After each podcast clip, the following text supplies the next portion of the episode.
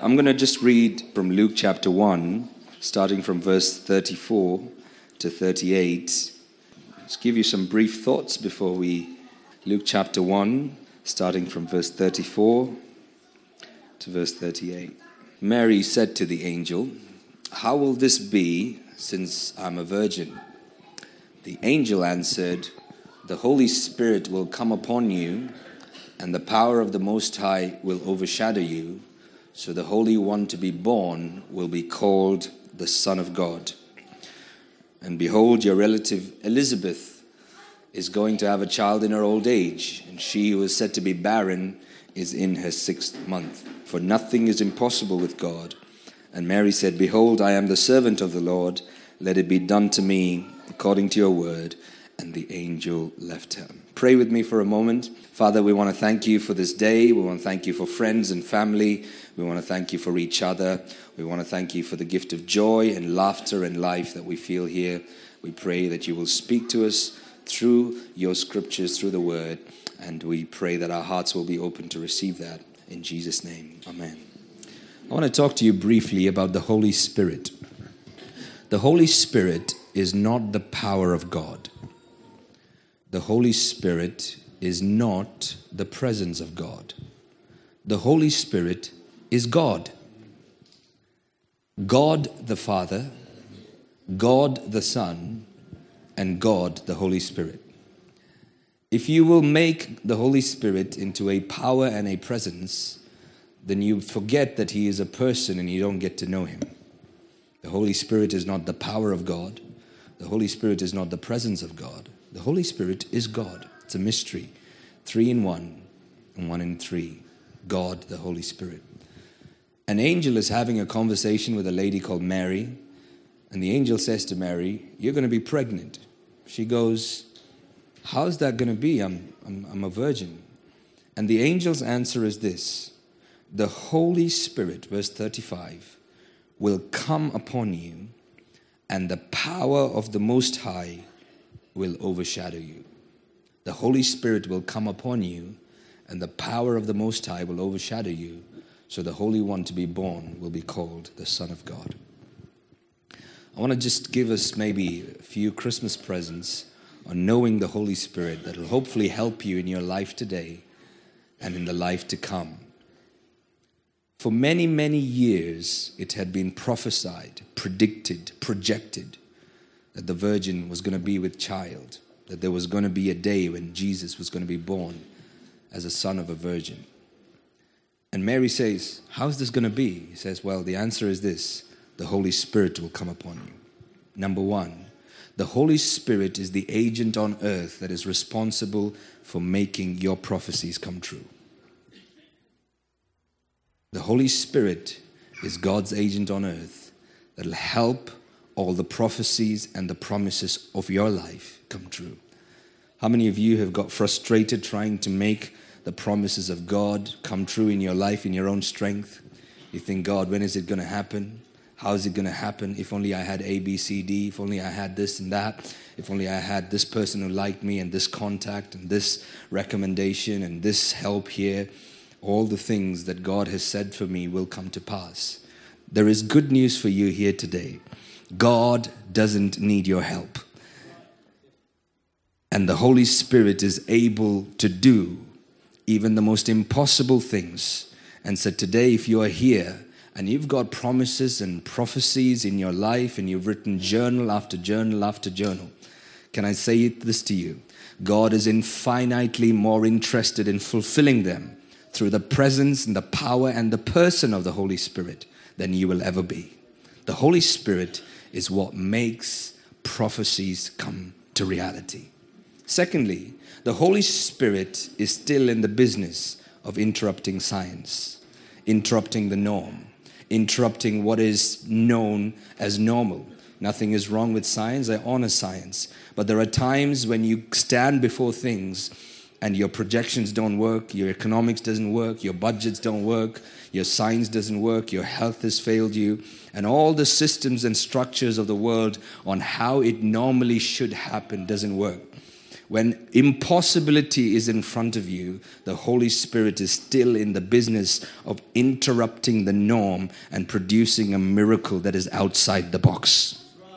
And I'm going to believe that this Christmas season, God will give you a miracle that's outside the box, outside the norm, outside the way it's usually done, because the Holy Spirit is still able to come and disrupt the status quo and release something in your life that you think, how on earth is that possible? There are certain people sitting here thinking, God, I have a dream and a desire for the future. It's a good dream, it's a good desire. I would like A, B, C, D, but I have no idea how it's going to happen. Maybe God's word to you this morning is this the Holy Spirit will come upon you, and the power of the Most High will overshadow you. And as a result of that, that which is impossible will bow its knee to the third person of the Trinity, God, the Holy Spirit. God, the Holy Spirit. So that's what He does. Here's my last thing is I want to share before I close. How is it that the Holy Spirit wants you to respond back? How is it that the Holy Spirit wants you to respond back? We've been looking at the TV and looking at hundreds and thousands of parcels being delivered over this Christmas time because people have ordered stuff online and the post office is busy and Amazon is busy and all sorts of people are busy because they're trying to deliver parcels. How many of you ever had an experience where the seller says, We've already sent it, but it hasn't turned up at your house yet? From their perspective, it's been sent, but from your perspective, it hasn't been received. Can I just say to you, God is love. God doesn't have love, God is love. And He has love for you. But it's one thing for Him to send it, it's another thing for you to receive it. And sometimes we don't receive what He has sent and then blame God and say, it's not working. There's something wrong. Perhaps God is evil. Maybe it's not God's will to prosper me, to heal me. Maybe it's God's will to teach me a lesson. Maybe God is teaching me something through this. Please don't say that. I have a five year old son. Can you imagine me as a dad? I say to him one day, Do you know what? I love him. I really love him. But here's what I want to do. Because I want to teach him what love is, I'll actually hand him over to somebody to abuse him so that he can learn that I am love. Would I do that? I'd never do that. You'd call the social services on me. Yet, some of us, when we go through hard times, do you know what we say? God's teaching me something. Why would a good God want to take you through trouble to teach you? You don't even attribute that to a human being being good. Yet, God, who is perfectly good, does not need evil to teach you. God does not need evil to teach you. He can teach you with love. Mary has this answer the Holy Spirit will come upon you. Some of us who've been in church, maybe we've heard the word Holy Spirit. Can I just remind you at that time, Mary had never heard this word before. The Holy Spirit had never existed. It was the law, it was God. Now and then we would hear about the Spirit that came on people. She'd never heard the word Holy Spirit. Look at her response. She says, I am the servant of the Lord. Verse 38. Let it be done to me according to your word. And the angel departed her. The Holy Spirit has good things for you. It's been released. Here's how you receive it say yes. Say yes.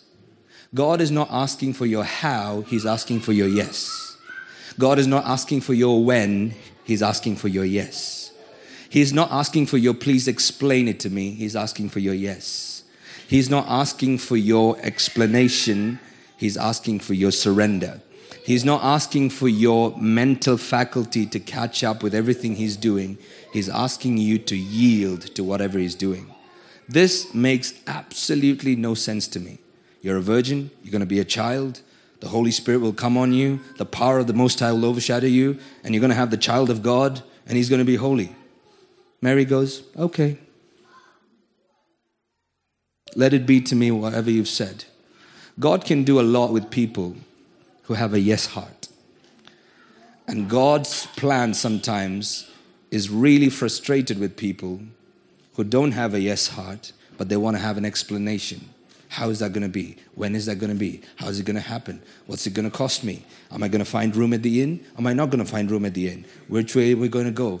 And sometimes when we give Him all of our objections as to things that He's doing that we don't understand, we frustrate the plan of God. We limit the potential of God. And at that time, we can't blame God and say He's not good. He's always releasing. The question today is Are you receiving? He is always giving. The question today is Are you receiving? He is always sharing. Question today is Are you receiving from God? How many of you would like this year coming to be a year where you receive from God? Because you know God is loving, you know God is caring, you know God is giving, you know God has got good plans, you know God has got good thoughts. Here's the starting point give up the right to yourself and give Him your yes. Either you're in control of your life or God is, but it can't be both. Either you're in charge or God is, but it can't be both. Either you have it your way or God's way, but it can't be both. And you might be facing a moment in your life where you're thinking, God, what's next? What does the future look like? I've got promises, but they don't make sense. I've got prophecies, but I have no idea how they're going to be fulfilled. He's not asking you to work it out. He's asking you for your yes. Yes, Lord. If that's what you want, I yield. I surrender. That's you. If that's you, I say yes. I say yes. Surrendering is your mind saying, I'll have it your way, not my way. Surrendering is where you say, God, I trust your plans, not my plans. Surrendering is when you say, God, I know you're good, and I'm not going to build my life on my goodness. So, how do you know this is possible? How do you know you're making progress in saying yes? How do you know you're actually moving forward in saying yes to God? Jesus, when he was speaking, he gave up with this example that's really easy for us to test whether we are on the receiving end of love. I'm going to throw a few words out, and I'm going to give you one word that explains all these words. Everyone say giving. Say sharing. Say forgiving. Say receiving. Say obeying. Do you know what's the one word that covers all these words?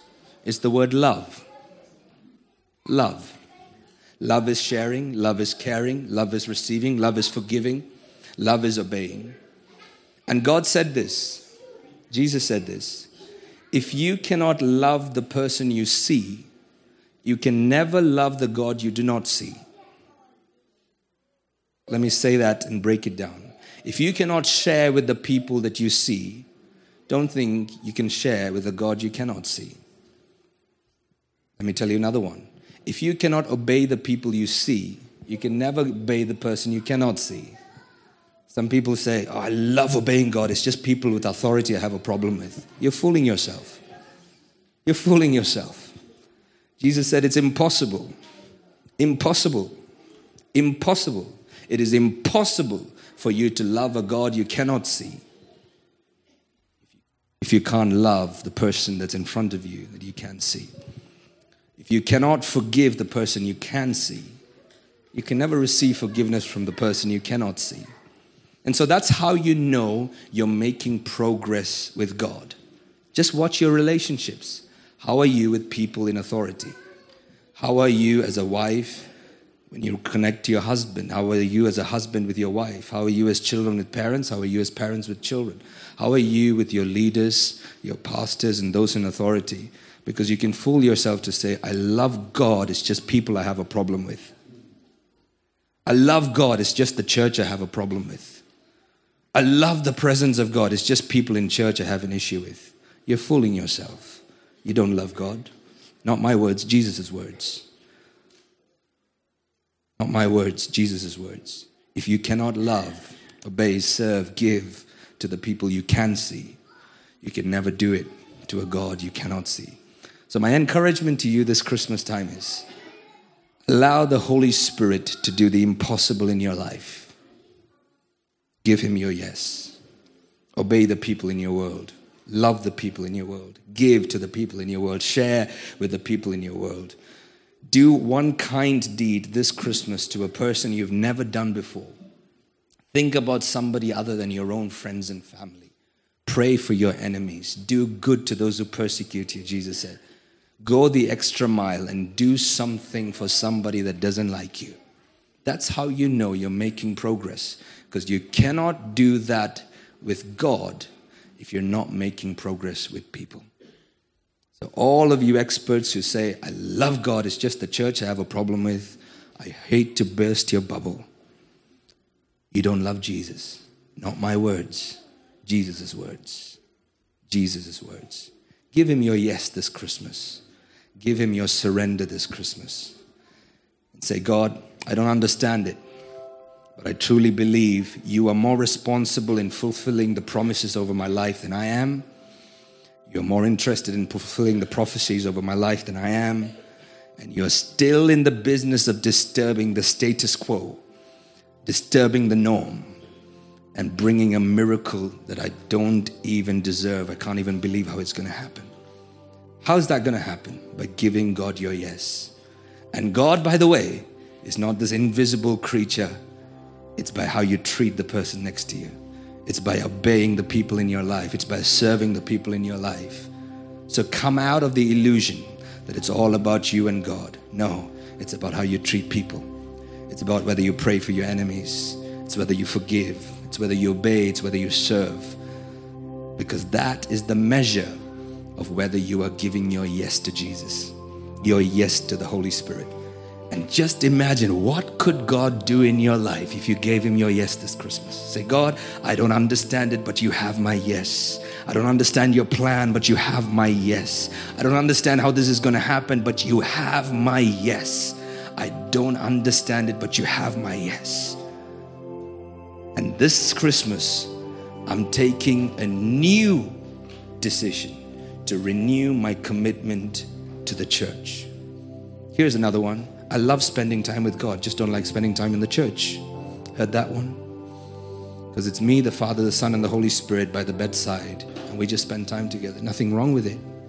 But don't fool yourself to think that is a measure of your love for God. God says you can test your love for God by how you are with people that you can see. Why don't we believe that this is going to be a year of the impossibilities? Come on, the impossibilities in your life have to bow its knees to Jesus. You've got to come through with stories you've never had before, miracles you've never had before. I don't know how. I don't have an explanation. The only explanation I have is this the Holy Spirit will come upon you the power of the Most High will overshadow you. And when you give your yes to Jesus, impossibilities become possibilities. Things that we cannot explain become explainable. The status quo is disturbed, and out of the box miracles start to happen. It is possible in your life. Believe it. Give Him your yes. Yield to Him